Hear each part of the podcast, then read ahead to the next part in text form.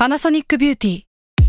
มากกว่าเครื่องเป่าผมด้วยนาโนอีเทคโนโลยีล่าสุดที่จะเปลี่ยนทุกประสบการณ์ที่คุณเคยมีนาโนอีมอยส์เจอร์พลัสเพิ่มความชุ่มชื้นให้เส้นผมหลังใช้งานมากขึ้นถึง 18 เท่า พร้อมชะลอการเฟดของสีผมสำหรับคนชอบทำสีผม ดูแลความชุ่มชื้นทั้งเส้นผม หนังศีรษะและผิวคุณ Panasonic NA0J มีเทคโนโลยีนาโนอีที่ care only you s a l ม o n PODCAST มัน สด อร่อย สวยศาสตร์จะสวยให้ถูกทางต้องรู้ศาสตร์แห่งความสวย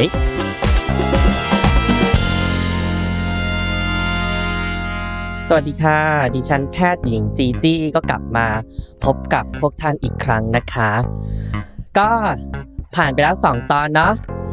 เป็นไงคะ เอาไป ฟาดกับเซลล์ได้บ้างหรือยังคะ หรือว่ายังโดนเซลล์หลอกอยู่คะอะสำหรับ episode นี้นะสองอันแรกเนี่ยที่เราพูดไปเราพูดถึงเรื่องเอ่อโบท็อกกับเมโซแฟตแล้วถูกไหมอะทวนความจำกันก่อนอารมณ์กวดวิชา ก็คือเราพูดไปแล้วว่าอะโบท็อกเนี่ยมันทำให้หน้าเรียวยังไง แล้วบางคนทำไมฉีดโบท็อกแล้วหน้าไม่เรียวเราก็พูดว่าโอเค มันหน้าไม่เรียว มันก็ต้องไปลดที่ไขมันถูกไหม บางคนมันหน้าบานเนี่ยมันไม่ใช่เป็นที่กล้ามเนื้อถูกไหมเราก็ใช้เมโซแฟตลดเอา มาถึงตอนนี้เนี่ยเราจะขอพูดอีกตัวหนึ่งซึ่งเป็นตัวที่เราว่าหลาย ๆ คนเนี่ยค่อนข้างจะคุ้น บางคนจะกลัวมากเลยตัวเนี้ย พอหมอพูดตัวนี้ขึ้นมาปั๊บแทบจะเอาเอามือขึ้นมาปางห้ามญาติก่อนเลยค่ะ คือแบบไม่ค่ะดิฉันไม่ทำดิฉันไม่ทำดิฉันกลัวดิฉันกลัว ขอ say goodbye เลย ตัวนี้ไม่เอาแน่นอนค่ะแบบกลัวมาก กลัวตาบอดค่ะอะ อะหลาย ๆ คนได้ยินแบบนี้ก็พอจะเริ่มนึกออกเลยใช่ไหมคะว่ากำลังจะพูดถึงอะไรกัน ถูกต้องค่ะ วันนี้เนี่ยจะพูดถึงเรื่องฟิลเลอร์นะฟิลเลอร์เนี่ยจริง ๆคำว่าฟิลเลอร์เนี่ยมันคืออะไรก่อน ถามก่อนฟิลเลอร์มันคืออะไร เราอย่าบอกง่าย ๆ เลยคำว่า fill อะ F I double L เนี่ย fill แปลว่าเติมถูกไหมเธอเติม แปลว่าสิ่งสิ่งนี้คือการเติมเข้าไปเว้ยฟิลเลอร์เนี่ยคือการเติมเข้าไป ดังนั้นหมายความว่าอันนี้จับคอนเซปต์ก่อนนะฟิลเลอร์เนี่ยเป็นสิ่งที่เติมเข้าไป เพราะฉะนั้น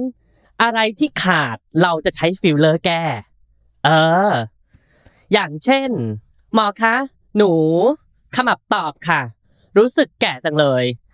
อยากให้มันเต็มทำยังไง ใช้โบท็อกได้ไหม ก็ไม่ได้ ถูกไหมก็ต้องใช้ฟิลเลอร์เติมเข้าไปเพื่อให้มันเต็ม หลักการก็มีอยู่เท่านี้ก่อนว่าฟิลเลอร์คือสิ่งที่เติมเข้าไปแหละแต่ไอที่เติมเข้าไปเนี่ยมันคืออะไรนั่นคืออีกเรื่องหนึ่งเมื่อก่อนเนี่ยมีคำถามที่ดิฉันเนี่ยเจอบ่อยที่สุดในสามโลกก็คือ หมอคะฉีดฟิลเลอร์ไปแล้วเนี่ยมันจะตกค้างไหมคะ มันจะค้างอยู่ในร่างกายดิฉันจนถึงวันตายไหมคะ แล้วตายไปแล้วมันยังค้างอยู่บนแผ่นดินอีกไหมคะเมื่อโลกแตกมันยังค้างในอวกาศอีกไหมคะอะก็จะบอกให้ว่า อีฟิลเลอร์เนี่ยสมัยก่อนนู่นนะย้อนไปหลายปีแล้วแต่ไม่ถึงกับทั้งสมัยทวารวดีนะ เอาย้อนกลับไปพอพอพองามสักสิบยี่สิบปี อีฟิลเลอร์เนี่ย มันเป็นซิลิโคนเธออะเธอได้ยินคำว่าซิลิโคนอะไรยัดนมยัดนู่นยัดนี่เธอก็ยัดเข้าไปถูกไหมเธอได้ยินคำว่าซิลิโคนเธอก็จะนึกถึงว่าแบบอีเติมนู่นเติมนี่เติมเต็มเข้าไป อีเจ้าซิลิโคนเนี่ย มันเป็นฟิลเลอร์สมัยก่อนที่เติมเข้าไปแล้วมันไม่สลายเธอ หมายความว่าอย่างไร หมายความว่า หล่อนเติมเข้าไปแล้วเนี่ย หล่อนเติมซิลิโคนเข้าไปที่หน้าหรือส่วนใดส่วนหนึ่งของร่างกายแล้วเนี่ย มันก็จะอยู่กับหล่อนเป็นตราบชั่วชีวิตนิรันดรจนกว่าหล่อนจะตายจากโลกนี้ไป แล้ววิธีเอาออกล่ะอะก็ผ่าตัดเอาออก นั่นคือฟิลเลอร์สมัยก่อน พอมาถึงปัจจุบันฟิลเลอร์เนี่ยเปลี่ยนแล้วเปลี่ยนเปลี่ยน เขาจะไม่ค่อยใช้ซิลิโคนกันแล้ว เขาจะมีคำหนึ่ง ซึ่งคำคำนี้เป็นคำที่ชิคกี้ที่ฉันอยากบอกว่าเธอควรจะรู้ไว้ ว่ามันคืออะไร ฟิลเลอร์ปัจจุบันเนี่ย มันคือสารที่เรียกว่า hyaluronic acid เธอ hyaluronic acid ซึ่งอีสารเนี่ย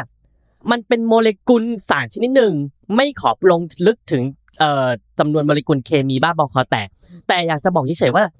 มันเป็นสารชนิดหนึ่งที่ปกติแล้วร่างกายมันสร้างออกมาเองเธอ แต่นี่เราสังเคราะห์ขึ้นมา เพื่อให้มันอยู่ในร่างกายเราได้ ใส่เข้าไปแล้วเนี่ยเป็นไรไหมอ้าวก็เราบอกเลยว่า hyaluronic ปกติแล้วร่างกายของเราสังเคราะห์ขึ้นมาเองอยู่แล้วไอ้นี่เราก็จำลองมันขึ้นมาให้มันเหมือนกับสิ่งที่ร่างกายสร้างขึ้นมาเองแล้วก็ยัดมันเข้าไป เพราะฉะนั้นสิ่งที่ใส่เข้าไปที่หน้าเราเนี่ยปัจจุบันเนี่ยร้อยละเก้าสิบเก้าจุดเก้าเก้าเนี่ยก็คืออีเจ้า hyaluronic acid นี่แหละเธอ ซึ่งมันจะไม่ใช่เหมือนซิลิโคนสมัยก่อนนะอีซิลิโคนเนี่ยหล่อนยัดเข้าไปแล้วมันก็อยู่กับหล่อนไปเรื่อย ๆ เลย แต่อี hyaluronic acid เนี่ยหรือ HA เนี่ยเอาง่าย ๆ ฟิลเลอร์ปัจจุบันเนี่ยเป็น HA เวลาฉีดเข้าไปแล้วเนี่ยมันก็จะมีอายุขัยของมันเธอ ประมาณ 8 เดือนถึง 1 ปี มันก็สลายมลายสิ้นทั้งอินทรีย์ไปแล้วเธอ เม็ดเลือดของเม็ดเลือดขาวมันก็มาจุบจุบจุบจุบจุบกินไปเอาหมดแล้ว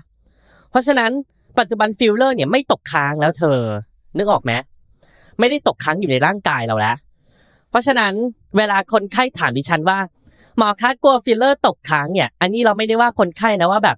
ตระหนกตก ใจกลัวอะไร เพราะว่าบางคนมีความเชื่อมาก่อนว่าฟิลเลอร์เนี่ยคือซิลิโคนไงแล้วก็คนรุ่นก่อนๆก็จะบอกว่าเธอเธอเธอฉันนะไปฉีดฟิลเลอร์มานะอุ้ยปัจจุบันเนี่ยจะทำคางจริง ๆ นะ หมอต้องขูดฟิลเลอร์ออกอุ้ยขูดนู่นขูดนี่โดนด่าเละเทะเลยเธอ นั่นคือซิลิโคน แต่ปัจจุบันเนี่ยฟิลเลอร์เนี่ยเป็น hyaluronic acid แล้ว กลุ่มสารพวกนี้เนี่ยมันจะขับออกจากคลังร่างกายไปด้วยตัวเอง เพราะงั้นไม่ต้องห่วงว่ามันจะตกค้าง อันนี้คือสิ่งอย่างแรกที่ฉันจะบอกเธอว่าโอเคฟิลเลอร์มันเป็นสิ่งที่เติมเต็มนะ แล้วสารมันคืออะไรนะโอเค hyaluronic acidต่อไปคือ แล้วฟิลเลอร์ใช้แก้ปัญหา point ไหนของหน้าหนูคะหนูอยากจะเติมทั้งหน้าเลยได้ไหมคะ ไม่รู้จะเติมอะไรก็เติมไปค่ะ เติมมั่วซั่วได้ไหมคำตอบคือไม่ได้ ไม่ใช่ว่าอยู่ดี ๆ หล่อนบอกว่า หล่อนรู้สึกอยากเติมฟิลเลอร์หล่อนก็มาเติม ถ้าหน้าหล่อนไม่มีอะไรที่จะต้องเติม แล้วหล่อนเติมไปหน้าหล่อนจะกลายเป็นอันปังแมนทันที และมันจะไม่สวย เข้าใจไหม ดังนั้นเนี่ยเรามารู้กันก่อนว่าฟิลเลอร์เนี่ยเขาใช้แก้ปัญหาจุดไหนกันบ้าง concept มันคือเติมถูกไหมอะไรขาดเราเติมหนึ่งเออดิฉันเนี่ยดูเคสมา สิ่งที่เติมกันบ่อยนะหนึ่งคือบริเวณใต้ตาเธอสองคือบริเวณร่องแก้มอีเส้นร่องแก้มอะเธอ มีแล้วมันดูแก่ไงมีแล้วมันดูมีอายุ มันก็เลยแบบอยากให้มันเต็มขึ้นมา แล้วก็ขมับบ้าง แล้วก็เติมคาง แต่ก็ยังเติมส่วนอื่นได้เธอไอ้นี่คือชัดๆนะว่าแบบใต้ตาที่มันหว่ำมาเธอเห็นปะบางคนใต้ตาแบบดูมันไม่สดชื่นเลยอะเธอ มันหว่ำลงไปมันเหมือนเป็นหลุมเป็นบ่ออะไรอย่างเงี้ย เพราะว่าอะไร เพราะว่าเวลาอายุมากขึ้นเธอเบบี้แฟตหรือปกติหน้าเราก็จะมีไขมันอยู่ถูกไหมมันก็เต่งตึงเธอลองเธอลองเปิดเอ่อไดอารี่กลับไปดูสมัยเธอตั้งแต่ เด็กๆสิ หน้าเธอนี่โอ้โหเต่งตึง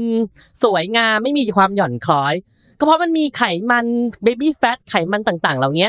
อยู่ในร่างกายทั้งหมดทั้งมวลจากที่เราเกิดมา แล้วพอการเวลาผ่านไป อีเจ้าไขมันพวกเนี้ย มันก็หายไปเธอ หน้าเธอก็เลยแบบว้าวว้าแหว่งแหว่งฉันจะเล่าให้เห็นภาพแบบคร่าวๆว่า เหมือนจริงๆเนี่ยไอ้พวกไขมันเหล่านี้มันเหมือนเป็นเป็นจุดคานของเสา เสาบ้านอะไรอย่างเงี้ยเธอ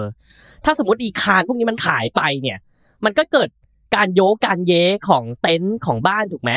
เหมือนกันเธอหลักการเดียวกันคืออีพวกไขมันที่อยู่บนใบหน้าที่มันเป็นจุดเกาะต่างๆ ของกล้ามเนื้อแล้วก็ผิวหนังเนี่ยพอมันหายไปปุ๊บ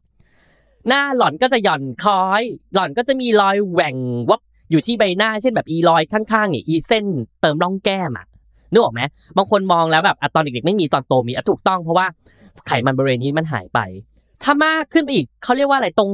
ปลายตรงริมฝีปากสองข้างนะลางลงมาแล้วเป็นเส้นตรงลงมา อันนั้นเขาเรียกว่าร่องน้ำหมากเธอ อันนั้นก็เห็นปะคนแก่จะมีร่องร่องเนี้ยแล้วก็อีร่องร่องแก้มเนี่ย และอีกอันหนึงก็คือตรงตรงใต้ตาเธอ ใต้ตาที่มันหว่ำหว่ำเนี่ย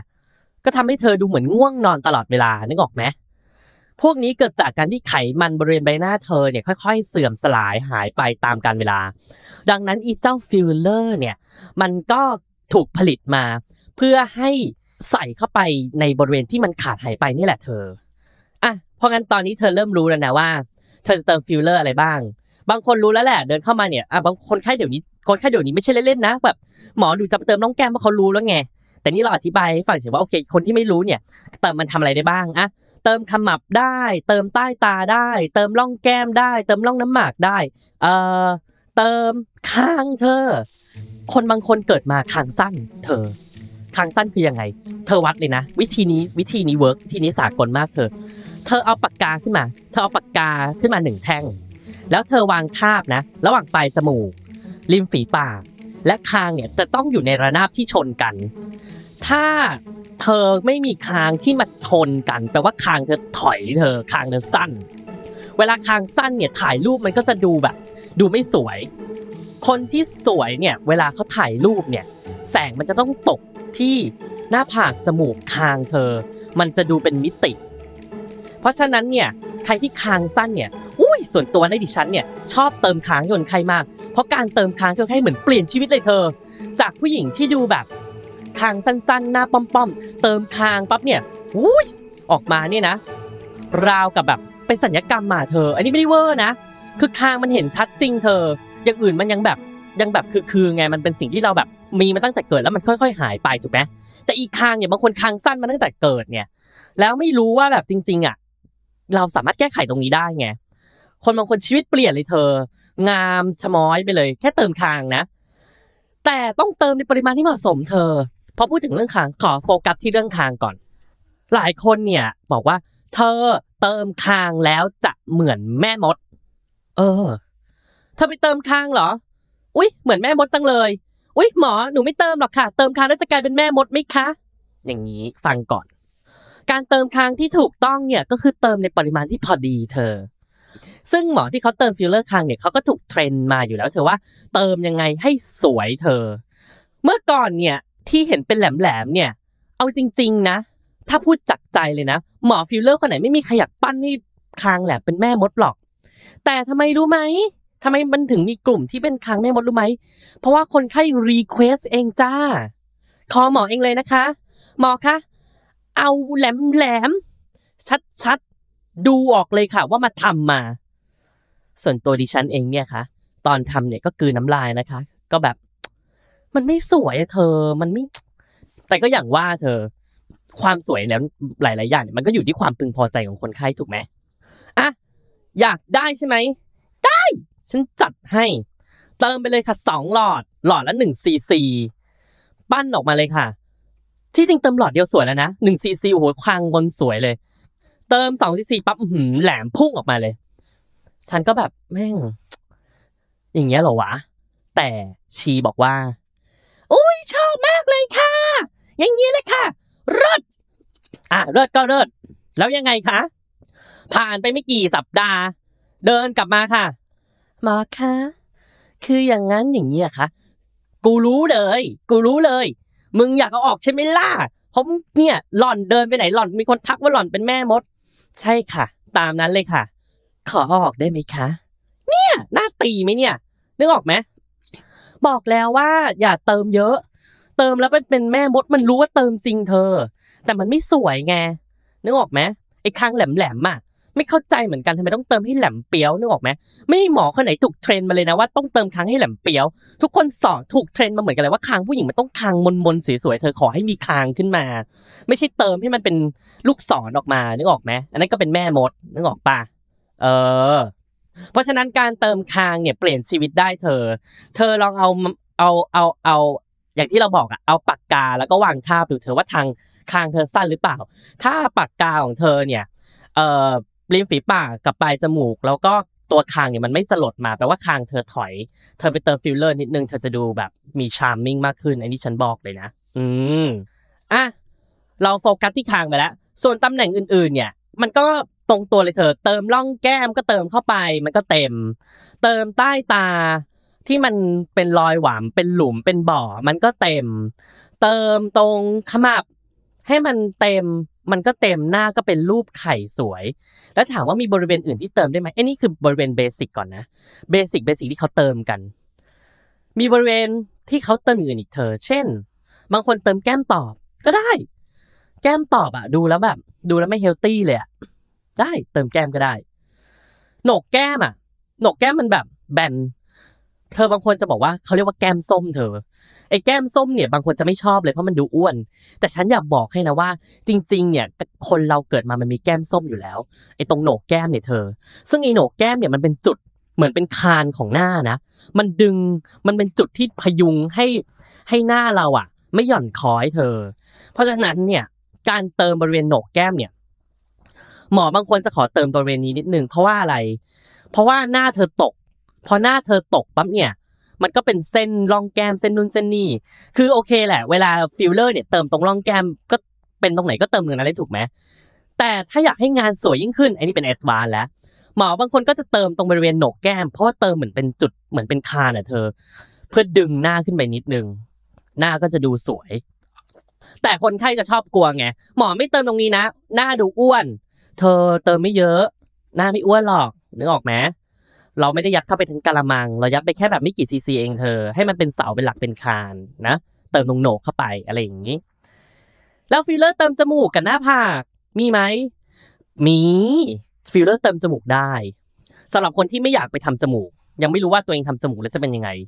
ก็เติมฟิลเลอร์ที่จมูกก่อน หน้าผากแบนไม่รับทรัพย์ไม่มีโหงวเฮ้งเลย ก็เติมได้นึกออกไหม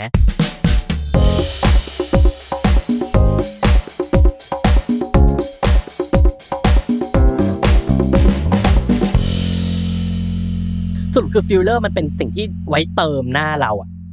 แต่ไม่ใช่เติมมั่วซั่วนะ การเติมมั่วซั่ว สิ่งที่อยากจะพูดตามมาประเด็นถัดมาคืออะไร หนูกลัวตาบอดค่ะ อะพอฟิลเลอร์มาจะได้ยินคำนี้เลย ฉีดฟิลเลอร์แล้วตาบอด ฉีดฟิลเลอร์แล้ว เนื้อเน่า เนื้อเละเทะตุ้มเป๊ะ อันนี้อยากให้ตั้งใจฟังดีๆนะ เพราะว่า มันเป็นความรู้ที่แพทย์หลายคนอยากให้คนไข้เนี่ย ได้รับรู้ถึงจุดจุดนี้และเข้าใจกับฟิลเข้าใจมันอะ ให้มองฟิลเลอร์ว่าหนึ่งมันไม่ใช่สิ่งที่อันตรายเกินไป และสองถึงมันจะไม่อันตรายเกินไป ก็ไม่ใช่สิ่งที่ให้หมอกระเป๋า หรือคนที่ไม่ใช่หมอเติมเองได้เธอ เพราะมันเติมผิดนั้นอันตรายถึงขั้นตาบอด และเนื้อเน่าเธอ มันเกิดได้ยังไง และถ้ามันอย่างอื่นไม่เกิดฟิลเลอร์เนี่ย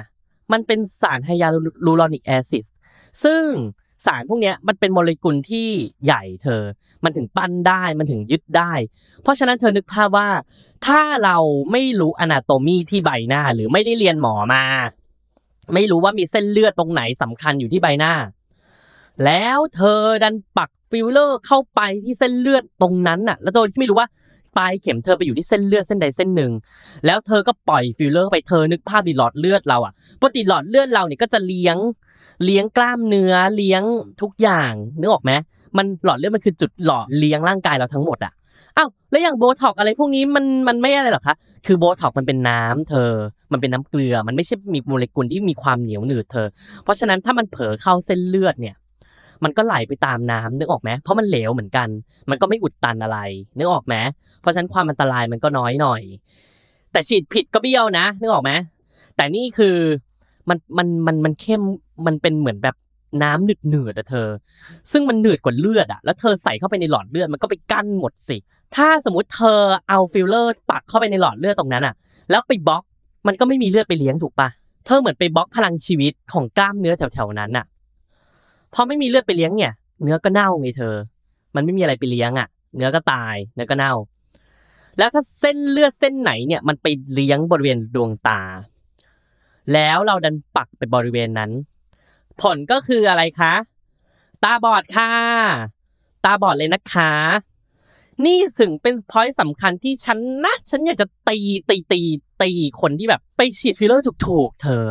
ให้หมอกระเป๋าฉีดให้ราคาถูกแสนถูกแล้วเป็นไงสุดท้าย เกิดปัญหาเต็มไปหมดค่ะ แล้วคนที่ต้องมานั่งแก้อะไรคะ ก็คือดิฉันกันแล้วก็แพทย์คนอื่นๆนี่แหละค่ะอุ้ยมีเคสหนึ่งนะฉันอยากจะตีแบบตีเพี้ยเพี้ยเพี้ยเพี้ยเพี้ยเพี้ยให้ฟิลเลอร์มันหลุดออกมาทั้งหน้าเลยนะมีคนไข้คนหนึ่งเนี่ยของดิฉันนี่แหละค่ะโอ้ยแทบจะร้องไห้ ถือพวงมาลัยมากราบหมอทุกท่านเลยค่ะว่าช่วยแก้ปัญหาชีวิตดิฉันด้วยค่ะ ไปเอาฟิลเลอร์ถูกๆ ไม่รู้ของจริงของปลอมนะเธอ ไม่รู้ยี่ห้ออะไรด้วย แล้วก็ไปให้เพื่อนเนี่ย เพื่อนเพื่อนก็แบบ เราก็ไม่รู้ว่าเขาเป็นใคร ไปให้เพื่อนเติมเธอ เขาก็เติมใต้ตาเธอ สุดท้ายเนี่ยโอ๊ยฉันเห็นแล้วลมจะจับ เธอรู้ไหมว่า มันเละเทะไปหมดเลยเธอ ดีนะที่เนื้อไม่เน่าเคสนี้ เพียงแต่ว่าการเติมฟิลเลอร์เนี่ยมันต้องใช้แพทย์ที่รู้เทคนิคการเติมเธอหนึ่งคือ แพทย์ต้องรู้ anatomy เส้นเลือดบนใบหน้าไม่ให้ถูกเส้นเลือดแล้ว ยังไม่พอการเติมเนี่ยปริมาณแต่ละจุดที่เติมก็ต้องต้องต้องมีปริมาณของมันอีกว่าไม่ใช่เติมมั่วซั่วได้ แล้วระดับความลึกตื้นหนาบางก็ไม่ได้อีก แล้วอะไรอีกรู้ไหมคะ ความยุ่งยากของฟิลเลอร์ฟิลเลอร์มีหลายชนิด มีตั้งแต่นุ่มไปยังถึงแข็งเหมือนยางลบ เราก็ต้องเลือกอีกว่าบริเวณไหนควรเติมชนิดอะไร เช่น ใต้ตาต้องเลือกแบบ soft ๆนิ่มๆนะเกลี่ยแล้ว จะได้แบบเรียบๆไม่ดูเป็นก้อน อันนี้ต้องเลือกฟิลเลอร์แบบนิ่ม ตรงคางนะ มันต้องเป็นก้อนขึ้นมาเลยนะ ถึงเป็นปั้นให้มันรูปคางสวย ก็ต้องเอาฟิลเลอร์ที่แบบแข็งๆหน่อย อารมณ์เป็นเหมือนยางลบ ประมาณนี้เธอเพราะฉะนั้นคนที่ไม่ได้มี basic พื้นฐานเรื่องฟิลเลอร์แล้วไปฉีดกันเองนี่นะ เน่าเน่าทุกรายเลยเธอเละเทะทุกรายเลย เคสคนนี้ก็คือไปฉีดมาอันฟิลเลอร์ยี่ห้ออะไรก็ไม่รู้ โอ้ยตาเป็นตะปุ่ม ตะป่ำเป็นเม็ดโอ้ยแบบฉันเห็นแล้วแบบแวบแรกนี่ฉันนึกในใจเลยว่านี่หล่อนโดนโดนสามีทุบมาหรือเปล่าเนี่ยทำไมมันช้ำม่วงบวมแบบแพนด้าขนาดนี้ หล่อนก็สารภาพมาทั้งน้ำตาค่ะว่าแบบไปเติมฟิลเลอร์มาเอง ให้เพื่อนเติมให้เฮ้ยฉันก็อยากจะกรี๊ดนะ ก็เคสเนี้ยก็ต้อง ค่อยๆ แก้ไปอะเธอ ค่อยๆ ฉีดสลายเป็นจุดเป็นจุด แล้วบอกเลยว่าพวกช้ำๆพวกที่ฉีดผิดๆเนี่ย กว่าหน้ามันจะคงที่อะเธอ มันก็ต้องใช้เวลา เพราะฉะนั้นขอร้องนะคะ ถ้าไม่อยากหน้าเน่าหน้าเสียนะคะ รบกวนค่ะ มาให้หมอที่เขาเติมฟิลเลอร์เป็นนะคะ เติมเถิดค่ะ เข้าใจไหมคะ แล้วหลังๆเนี่ยฟิลเลอร์ปลอมระบาดอีกค่ะ เข้าใจไหมคะนะอย่าเห็นอะไรแล้วแบบ ว่าโอ้ยถูกและดีเธอไปหาหมอแบบหมอเขา ค่าเติมแพงอย่างงู้นอย่างนี้มาเติมกับคนนี้ดีกว่าทุกถูกนั่นแหละค่ะ แล้วเดี๋ยวเธอจะเสียเงินก้อนใหญ่แก้หน้าเธอตามมาฉันไม่อยากจะบอก ถ้าไม่มีปัญหาก็แล้วไป มีปัญหาเนี่ยมาหาทุกราย แล้วส่วนใหญ่ก็จะเป็นอย่างนั้นค่ะ คือมีปัญหานึกออกไหมอะพอพูดถึงฟิลเลอร์เนื้อเน่าแล้วตาบอดแล้วเนี่ย มี point หนึ่งที่เราอยากจะบอกคนไข้ว่า หมอเขาจะเลี่ยงเลี่ยง เลี่ยงการฉีดเข้าเส้นเลือด หรือว่า save ตัวหมอเองได้ยังไง แล้วก็ safe ต่อคนไข้ด้วย เราถึงมีสิ่งสิ่งหนึ่งที่เวลาเติม คือถ้าใครเติมฟิลเลอร์บ่อยๆ เธอจะได้ยินคำว่าเข็มปลายทู่อีเจ้าเข็มปลายทู่เนี่ยมันเหมือนท่อ PVC ขนาดเล็กๆ เธอ ซึ่งตรงปลายมันไม่มีความแหลมคมเลยเธอ ดังนั้นเนี่ยเวลามันสอดใส่เข้าไปในร่างกายเราเนี่ย เวลาเจอเส้นเลือดเนี่ยมันก็ไม่ทิ่มไม่ทะลุ แปลว่าฟิลเลอร์ก็จะไม่ไปยุ่งกับเส้นเลือด มันก็จะไม่เข้าหลอดเลือด หมอส่วนใหญ่ก็จะใช้วิธีนี้เติมกันเพื่อความ safe ของคนไข้และความ safe ของตัวดิฉันเอง นั่นก็คือใช้เข็ม cannula หรือว่าเข็มปลายทู่หลักการของมันก็คือ หมอก็จะเปิดรูเล็ก ๆ แหละ เอา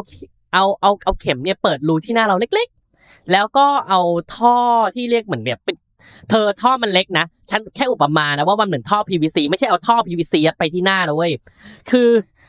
มันเล็กมากเธอแต่มันแบบปลายมนๆเธอนึกภาพเอาท่อ PVC เนี่ยแล้วก็เอาไฟฉายโดยเลมอนย่อส่วนให้มันเล็กลงเป็นขนาดมินิเหลือเส้นเท่ากับไม้ไม้จิ้มฟันแล้วก็ใส่เข้าไป เพราะฉะนั้นเนี่ยอีเจ้าหลอดปลายทู่เนี่ยมันก็ชอนเข้าไปในผิวหนังเรา แล้วมันก็จะไม่ไปรบกวนเส้นเลือดเรา ดังนั้นความปลอดภัยมันก็มีมากขึ้นในการเติมฟิลเลอร์ มันก็ไม่เข้าเส้นเลือด หมอก็ happy คนไข้ก็ happy นึกออกไหมเข็มไอ cannula เนี่ย เติมได้ทุกส่วนเลยเธอ แต่บางส่วนก็ต้องใช้เข็มปลายแหลมนะ แล้วถ้าใช้เข็มปลายแหลมล่ะคะ หมอจะมีวิธีป้องกันให้คนไข้และตัวหมอเอง safe ยังไงคะ อันนี้คือแบบเล่าในส่วนของหมอนะ คือปกติหมอเขาจะเช็คหมอรู้ anatomy ไม่พอนะเขาก็เช็ค double check ด้วยเธอ ว่าจะไม่ให้เข้าเส้นเลือดยังไง บริเวณตรงนั้นเนี่ยอะสมมติจิ้มเข้าไปแล้วอะตรงนี้แหละรู้แหละว่าไม่มีเส้นเลือด แต่ใด ๆ ในโลกล้วนไม่แน่นอนหนึ่งร้อยเปอร์เซ็นต์เธอ anatomy เป็นอย่างนี้ อีห่า เดี๋ยวอยู่ดีๆ หนึ่งในร้อยอยู่ดีๆ เส้นเลือดเส้นนี้เกิดพลาดบริเวณนี้ขึ้นมานึกออกไหมมันไม่ใช่พลาดเหมือนกันทุกคนเธอ มันต้องมีคนที่แบบแปลกประหลาด เส้นเลือดมันต้องพลาดผิดบ้างไม่ตามหลักหนังสือ ดังนั้นเชื่อไม่ได้ทุกเคสหรอกไม่ใช่ว่าตรงนี้สอนมาว่าไม่มี ก็คือไม่มีไม่ได้ หมอทุกคนเขาเซฟตัวเองเธอเขาเอาเข็มปลายแหลมเนี่ยปักลงไป เสร็จปั๊บเขาก็ดึงถอยเข็มอะเหมือนดึงเข็มขึ้นแล้วก็ดูสิว่ามีเลือดออกมาไหม อ่าถ้าไม่มีเลือดออกมาแปลว่าปลายเข็มไม่ได้อยู่ที่เส้นเลือดนะ เราค่อยฉีดฟิลเลอร์เข้าไป อันนี้ก็เป็นสิ่งที่หมอ save เธอ save ตัวหมอเองแล้วก็ save ตัวคนไข้ด้วย เห็นไหมเพราะฉะนั้นเนี่ยถ้าหมอฉีดฟิลเลอร์เป็นก็ไม่ต้องห่วงเลยค่ะ เรื่องตาบอดเรื่องเนื้อเน่า แต่แล้วถ้ามันเกิดเข้าเส้นเลือดขึ้นมาล่ะคะ หนูจะตายห่าทันทีเลยไหมคะ เตรียมจองวัดเลยไหมคะ ยังเธอ หลักการคือ หลังจากฉีดฟิลเลอร์ไป ถ้าเธอมีอาการปวด หรือเนื้อบริเวณนั้นเปลี่ยนสี เช่นซีดลง หรือเข้มขึ้น ภายใน 24 ชั่วโมง แล้วเธอไลน์มาบอกหมอไลน์มาบอกคลินิก ส่งรูปมา พี่ฉีดไปแล้วเป็นอย่างเงี้ยค่ะ มันเกิดอะไรขึ้นคะนั่นแหละค่ะ เป็นอาการเริ่มต้นของการที่ฟิลเลอร์เข้าไปอุดตันหลอดเลือด และให้รีบไปที่คลินิกเลยนะคะ หรือว่าหมอเนี่ยก็จะรีบมาหาเธอที่บ้านเลยค่ะ เขาจะเอายาตัวหนึ่งมาฉีดสลาย ให้ฟิลเลอร์มันสลายออกไปหมดเลยค่ะ แล้วเนื้อเธอก็จะกลับมาเป็นปกติ ตาเธอก็จะยังไม่บอดภายในช่วง 24 ชั่วโมง ดังนั้นเนี่ยมันไม่ได้บอดทันที เนื้อไม่ได้เน่าทันทีเธอ มันจะมีช่วง 24 ชั่วโมง ถ้าผ่านพ้นช่วงนี้ไปแล้ว มันก็พ้นอันตรายไปแล้ว ดังนั้นทุกเคสเนี่ย ถ้าเธอไปคลินิกที่หมอเขาฉีดฟิลเลอร์เป็นทุกอย่างเป็นเขาต้องแนะนำเธออยู่แล้ว เธอว่าแบบอย่างงู้นอย่างนี้ห้ามโดนนู่นห้ามโดนนี่นะ อย่างงู้นอย่างนี้แล้วถ้ามีอาการแบบนี้ให้ส่งรูปมาเลยนะ อะไรอย่างเงี้ยเพราะฉะนั้นมันก็มีทางแก้อยู่เธอ ไม่ใช่ว่าแบบโอ้โหฉีดเข้าเส้นเลือดปับบอดตายห่าไปเลยไม่ใช่ ก็ยังมีสเต็ปของมันอยู่ แต่มันก็ไม่มีหมอคนไหนอยากให้เกิดเอ่อภาวะนี้หรอก แต่ฉันพูดเผื่อเฉยๆไงเผื่อเผื่อวันดีคืนดีเส้นเลือดเธอพลาดไม่เหมือนคนอื่นน่ะ เอ่อพระเจ้าสร้างมาว่าโอเค เส้นเลือดเส้นนี้ที่ไปเลี้ยงลูกกระตายเนี่ยคนอื่นเขาพลาดกันไปทางด้านซ้ายสมมติ แล้วหมอก็รู้แล้วอะมันพลาดไปตรงนี้นะฉันจะไม่เอาเข็มไม่แย่ตรงนี้เลย แต่ของเธอดันพิเศษพลาดไปทางด้านขวา แล้วหมอแม่งจะรู้ไหมล่ะเขาก็ไม่ได้ตาเป็นเอ็กซเรย์ถูกไหมมันก็ไม่เห็นว่าข้างในเป็นอะไร ดังนั้นเนี่ยอะฉันก็จิ้มลงไป แล้วเพอเอิญซวยเข้าไปอีก ถอนเข็มอะดึงเข็มขึ้น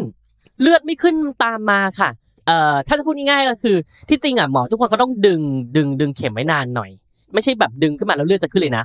มันจะมีตามหลักฟิสิกส์เกี่ยวกับความดันต่าง ๆ ของภายไอความความดันภายในเข็มอยู่ เพราะฉะนั้นหมอเขาก็จะดึงค้างไว้สักพักหนึ่งแล้วดูว่าเลือดออกมาหรือเปล่า อ่าเลือดไม่ออกมาแล้ว ความซวยคืออะไรคะเธอเกิดขยับตัวกึกกึกนิดนึงซึ่งหมอก็ไม่ซีเรียสหรอกว่าขยับตัวแล้วเป็นไง แต่ดันบริเวณข้างๆ ตรงนั้นมีเส้นเลือดเส้นใหญ่ที่ปกติมันไม่มีไง แต่เธอดันมีอะแล้วเข็มมันไปชึกถูก แล้วเข้าไปในเส้นเลือด หมอแม่งก็ไม่รู้นึกออกปะเพราะเป็นฉันฉันก็ไม่รู้อะพูดตรงๆเป็นฉันฉันก็ไม่รู้ว่าฉันทำทุกอย่างถูกต้องแล้ว แต่แบบอยู่ดีๆแม่งเกิดพลาดขึ้นมาซวยขึ้นมา ดังนั้นเนี่ยพอมันซวยขึ้นมาปั๊บสิ่งที่ต้องทำคือต้องรีบมาหาหมอเธอ อยู่ดีเนื้อเปลี่ยนสีกลับบ้านแล้วโอ๊ยปวดจังเลยปวดแบบทำไมปวดตรงนี้ปวดมากเลย หรือว่าแบบโอ๊ยทำไมอยู่ดีๆเนื้อตรงนี้มันซีดจังเลยอะไรอย่างเงี้ย ถ้ามีอาการเหล่านี้เธอพุ่งตัวเข้ามาหาหมอเลย เขาจะมียาที่ฉีดสลายฟิลเลอร์เตรียมไว้อยู่แล้วเธอไม่ต้องห่วง นึกออกไหมดังนั้นจำไว้นะคะ เราจะได้อยู่กับฟิลเลอร์ได้อย่างสงบสุข แล้วก็ไม่ต้องกลัวจนเกินไป แล้วก็ไม่ต้องไปให้หมอกระเป๋าหรือใครๆฉีดเข้าใจไหมอะสิ่งสุดท้ายของฟิลเลอร์เนี่ย อันนี้เป็น point เกร็ดเล็กเกร็ดน้อยที่อยากจะฝากทิ้งไว้ นั่นก็คือเวลาดิฉันฉีดฟิลเลอร์ใต้ตาเนี่ยดิฉันฉีดฟิลเลอร์ใต้ตาเนี่ย สิ่งที่เกิดขึ้นคือ คนไข้จะกลัวกลัว อะไรที่อยู่ใต้ตา กลัวตาบอด ซึ่งไม่แปลก ก็มันอยู่ใกล้ๆดวงตาดิอะไรที่ใกล้ๆดวงตาก็เสียวปะวะ เดี๋ยวแม่งตาบอดปะวะ แต่ฉันอยากจะบอกเลยว่าบริเวณใต้ดวงตานะ เป็นสิ่งที่ฉันรู้สึกฉีดแล้ว หรือว่าหมอทุกคนฉีดแล้วเนี่ยแล้วใช้เข็มไปทุกจะรู้สึกแฮปปี้เวอร์นั่นก็คือ โอกาสตาบอดน้อยที่สุดเลยเธอ เพราะว่าเส้นเลือดเส้นใหญ่ที่ไปเลี้ยงตาเนี่ย มันพาดผ่านทางจมูก แล้วขึ้นไปที่หน้าผาก แล้วก็วกลงมาเลี้ยงที่ดวงตาเธอ เพราะฉะนั้นบริเวณใต้ตาเนี่ยไม่มีเส้นเลือดเส้นใหญ่ที่ไปเลี้ยงดวงตาเลยเธอ มีแต่เส้นเลือดฝอยเล็ก ๆ เส้นเลือดสำคัญสำคัญที่ไปเลี้ยงดวงตาเนี่ยอยู่ตรงร่องแก้มเธอ ดังนั้นเนี่ยคนไข้ที่ตาบอดเกิดจากการฉีดอะไรบ้างร่องแก้มจมูกหน้าผาก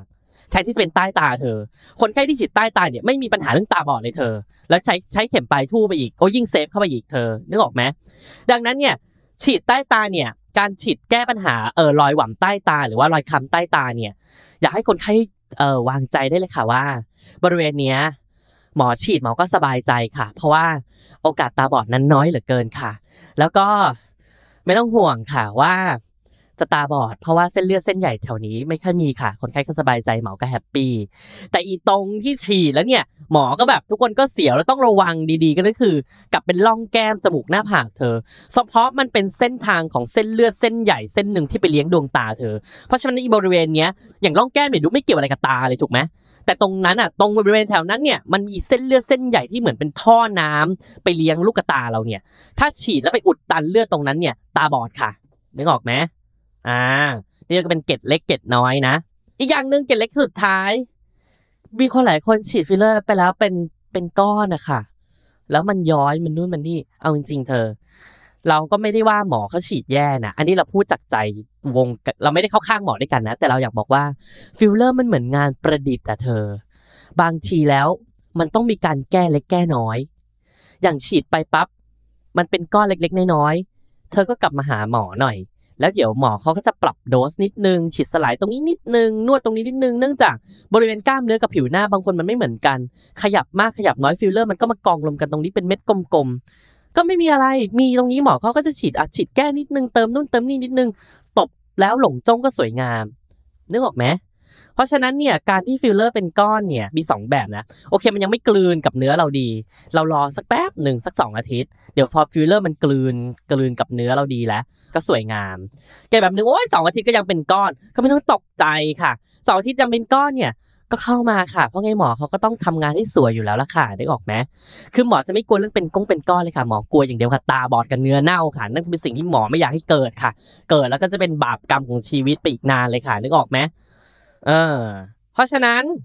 วันนี้เนี่ยอาจจะดูเป็นเรื่องแบบมีสาระหน่อย แต่เอาจริง ๆ นี่เป็นสิ่งที่ดิฉันเนี่ยอยากให้คนไข้แบบได้รู้ และทุกวันเนี่ยพยายามอธิบายให้คนไข้เนี่ยพูดพูดพูดพูดพูดเนี่ยเป็นร้อยรอบ เพื่อให้คนไข้ได้ทำความรู้จักกับฟิลเลอร์ ในสิ่งที่ถูกต้อง และรู้วิธีแก้ในเวลาเกิดปัญหา และอยู่กับมันได้ เพราะว่าบางคนที่ที่อยากให้มันอยู่กับมันได้เพราะอะไรเพราะว่าบางคนมันมันต้องใช้ฟิลเลอร์แก้ปัญหาจริง ๆ แต่ในเมื่อใจตัวเองไม่เปิดยอมรับกับฟิลเลอร์อย่างเงี้ยหมอก็จนปัญญาค่ะ จะแก้ปัญหา หมอก็ไม่รู้จะแก้ปัญหายังไง หมอก็ไม่รู้จะอะไรเติมเข้าไปค่ะ จะสวดมนต์แล้วพรุ่งนี้หล่อนมีคอลลาเจนเต็มขึ้นมาหมอก็ทำไม่ได้นึกออกไหมคะ เพราะฉะนั้นเนี่ย episode นี้เนี่ยเป็นเรื่องราวเกี่ยวกับฟิลเลอร์คร่าวๆ ไม่ต้องลงถึงเทคนิคเยอะเอาแค่เธอรู้ก็พอว่ามันคืออะไร เติมไปที่ตรงไหน มีปัญหาอะไรบ้าง ตาบงตาบอดอะไรและที่สำคัญนะคะ ย้ำค่ะใส่ดอกจันห้าสิบล้านดวงไปเลยค่ะ คือ หยุดไปฉีดกันเองค่ะ ขอร้องนะคะ กราบค่ะ ถือพานและกราบเลยนะคะ แรงๆเลยค่ะ ไม่ฉีดฟิลเลอร์กันเองนะคะ ไม่สนุกและไม่ตลกเลยค่ะ เข้าใจไหมคะ หยุดหยุดการไปฉีดกันเองค่ะ ขอค่ะ ย้ำเลยนะคะ เข้าใจไหมคะอะสำหรับ episode นี้เราก็ฝากเรื่องฟิลเลอร์ไว้เท่านี้ แล้วเดี๋ยวเราจะสวิชไปถึงเอ่อกลุ่มของเลเซอร์บ้างแล้ว กลุ่มฉีดคนฟังอาจจะเบื่อแล้ว เดี๋ยวสวิตช์ไปเลเซอร์บ้าง กลับมาเรื่องสิวบ้าง แล้วก็ฉีดบ้างอะไรอย่างเงี้ย เดี๋ยวคราวหน้าเนี่ยเราจะมาพูดถึงเรื่องเลเซอร์กันบ้างเนาะ โอเคสำหรับวันนี้ดิฉันแพทย์หญิงจีจี้ก็ ขอตัวไปก่อนค่ะ ก็มีความสุขกับฟิลเลอร์นะคะ สวัสดีค่ะ